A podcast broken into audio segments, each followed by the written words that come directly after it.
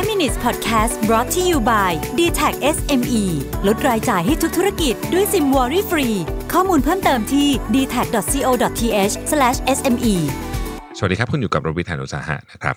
วันนี้จะมาชวนคุยเรื่องของ Designer Baby นะครับ Designer Baby ก็คือทารกนะครับที่ได้รับการออกแบบหรือว่ารู้คุณลักษณะพิเศษที่ไม่เหมือนกับทารกทั่วๆไปนะครับ ต้องบอกว่าจริงๆเนี่ยผมเอาบทความนี้มาจาก MIT Technology Review นะครับชื่อว่า The World's First Gattaca Baby Test are finally here นะฮะ Gattaca สำหรับน้องๆรุ่นใหม่นะครับ ก็ Gattaca เป็นหนังที่ดังมากเมื่อหลายสิบปีที่แล้วนะครับ พูดถึงมนุษย์ในอนาคตที่ได้รับการตัดต่อ มีแต่ข้อเด่นๆอะไรเงี้ยตัวสูงหน้าตาดีฉลาดอะไรแบบนี้นะครับ แล้วก็พูดถึงว่าคนที่ไม่ได้ไม่ได้รับการตัดต่อพันธุกรรมเป็นแบบนั้นเนี่ยโอกาสในชีวิตเป็นยังไงนะครับนำแสดงโดยอูมาเ h อร์ m มนเป็นหนังที่ดังมากตอนนั้นนะฮะแล้วเรารู้สึกว่ามันเป็นหนังที่แบบ super sci-fi เลยนะฮะวันนี้บอกว่าเอ่อก้าวแรกเข้าสู่อะไรแบบนั้นเนี่ยกำลังจะมีจริงแล้วนะครับ โดยเขาพูดถึงสตาร์ทอัพบริษัทหนึ่งชื่อ Genomic Prediction ซึ่งเป็นสตาร์ทอัพที่ได้รับ การพูดถึงเยอะนะฮะในใน field นี้พอสมควรแล้วก็ได้รับการลงทุนจากนักลงทุนชื่อดังหลายคนนะครับต้องบอกว่าจริงๆ มันก็ไม่เชิงเป็นการออกแบบทารกขนาดนั้นนะฮะจริงสิ่งที่เขากำลังจะปล่อยออกมาหรือว่าเป็นสิ่งที่เขาบอกว่ากำลังจะให้ข้อมูลกับลูกค้ารายแรกคือการบอกว่า embryo ที่มาจากกระบวนการ IVF ครับ IVF ก็เป็นกระบวนการที่เเรียกว่าเอาเอาไข่มาผสม แล้วก็ฉีดกลับเข้าไปเนี่ยนะฮะ โดยจะบอกว่าเอมบริโอนี้เนี่ยมีโอกาสนะครับที่จะเกิดโรคไหมพูดง่ายคือเขาจะเลือกเอมบริโอสมมุติว่าผสมไว้หลาย ๆ ไข่ไว้หลายฟองเนี่ยจะเลือกอันที่มีโอกาสน้อยที่สุดนะครับ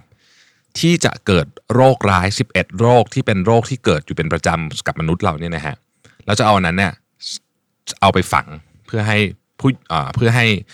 คนที่เป็นแม่ท้อง โดยที่เด็กคนนี้ก็จะมีโอกาสที่จะเกิดโรคน้อยที่สุดนะครับโดยเขากำลังจะส่งผลเนี่ยให้กับลูกค้ารายรายแรกอย่างที่บอกไว้นะครับ11โรคที่ว่านี้มีอะไรบ้างนะครับ มีเบาหวานนะครับ โรคหัวใจนะครับ hypertension นะครับโรคมะเร็งต่อมลูกหมากนะครับและมะเร็งอีกหลากหลายประเภทนะฮะ แล้วก็โรคที่เกี่ยวข้องกับหลอดเลือดต่างๆ พวกนี้นะครับ ซึ่งซึ่งมันเป็นอะไรที่เรียกว่ามีคนเป็นเยอะนะฮะโดย CEO เนี่ยบอกว่าจริงๆ แล้วเนี่ยเขาได้อินสปิเรชันมาจากหนังเรื่องกาตาก้าเลยนะฮะแล้วก็แล้วก็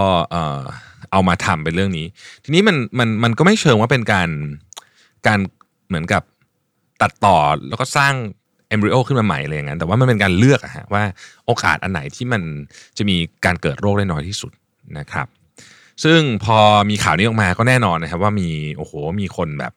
ออกมาพูดถึงประเด็นเรื่องศีลธรรมอะไรมากมาย ว่าในอนาคตเนี่ยถ้าเกิดว่าไปถึงการออกแบบ DNA ได้มันจะเป็นยังไงนู่นนี่นะฮะแต่ว่าวันนี้เรามีเวลาแค่ 5 นาทีเพราะฉะนั้นผมจะไม่ลงประเด็นตรงนั้น ประเด็นที่น่าสนใจเกี่ยวกับเรื่องนี้ก็คือว่า มัน มีความแม่นยำขนาดไหนอ่านะครับมีความแม่นยำขนาดไหน ในเอกสารกฎหมายที่ลูกค้าเซ็นกับบริษัทเนี่ยบอกว่าเอ่อผมขออนุญาตอ่านเป็นภาษาอังกฤษเลยนะฮะ company say it can't guarantee anything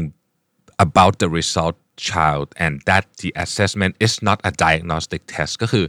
ไม่ได้การันตีอะไรได้นะ แต่ว่าก็เป็นเบื้องต้นเท่านั้นเองนะครับ ทีนี้ต้องบอกว่าในความเป็นจริงแล้วเนี่ยพอไปคุยกับ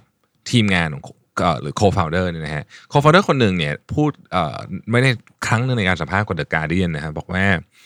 การที่เราจะบอกได้เนี่ยจากจากเส้นทางที่เราทำอยู่งานของเราเนี่ยเขาเชื่อว่าในอีกสัก 5 ปีหรือ 10 ปี ไม่เกินนี้นะฮะเราจะสามารถบอกได้เลยว่า IQ ของ embryo เนี่ยเด็กที่เกิดขึ้นมาจาก embryo นี้เนี่ยจะมี IQ เท่าไหร่นะครับซึ่งอันนี้เป็นขั้นขั้นตอนที่หนึ่งของการสร้าง super baby หรือ designer baby นะดังนั้นเนี่ยต้องบอกว่า คนจำนวนมากก็ยังรู้สึกว่า เรื่องนี้มันเป็นเรื่องที่ unethical นะครับคือคือไม่น่าจะถูกต้องตามศีลธรรมนะฮะแต่จริงๆแล้วเนี่ยสิ่งที่เขาพูดก็คือบอกว่า ความเป็นจริงแล้ว นักวิทยาศาสตร์จำนวนมากรู้อยู่แล้วว่าเรื่องนี้ทำได้นะครับรอเพียงแค่มวลชนนะกันนะ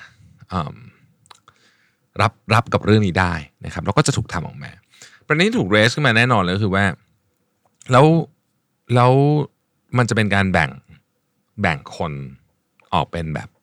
หนักกว่าเดิมเปล่าคือสร้างความไม่เท่าเทียมหนักกว่าเดิมอีกไหมนะฮะคือคราวนี้เริ่มต้นตั้งแต่แบบ เริ่มต้นตั้งแต่ตอนยังแบบ ไม่ได้เกิดมาจริง ๆ ด้วยซ้ำเนี่ยนะก็เป็นประเด็นที่ถกเถียงกันนะครับแล้วก็เป็นประเด็นที่น่าจะร้อนแรงมากในช่วง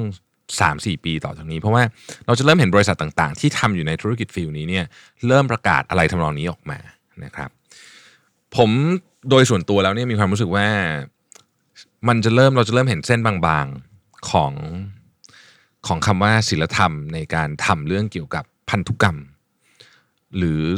ตระตระกูลอะไรก็ตามที่เกี่ยวกับไบโอเทคโนโลยีมากขึ้น เส้นบางๆที่ว่าคือมันคือการรักษา การทำนายอนาคต